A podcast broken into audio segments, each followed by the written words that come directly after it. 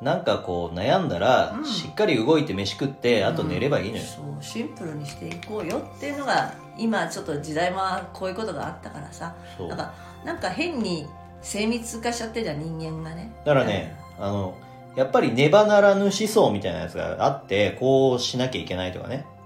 あの未来のためにこうしなきゃいけないみたいなのとかさ SDGs みたいなのとかさ何それ今の な SDGs みたい なのとかねいやそれ一個い一や個はわかる確よかに大事だよ大事なのはわかるんだけど、その、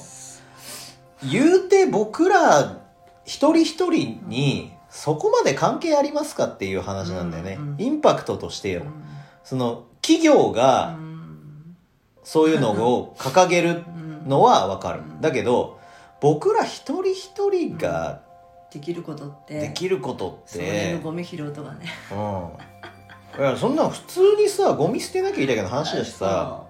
なんでタバコのポイ捨てとかしなきゃいいだけの話だしそうそうそうさ。そうなのそうそれ歌ってる割にはかタバコポイ捨てするよねみたいなコンビニでさおにぎり買いました、うんめくったやつはちゃんとコンビニのゴミ箱に捨てればいいでしょって話でそうさそそうそうそうそれをやらずにんな細かい話じゃん、そうなんだようん、ビニール傘その辺に捨てていかないでねって話 じゃん、あそれだけうん、簡単だからだ普通のことなんだよ別に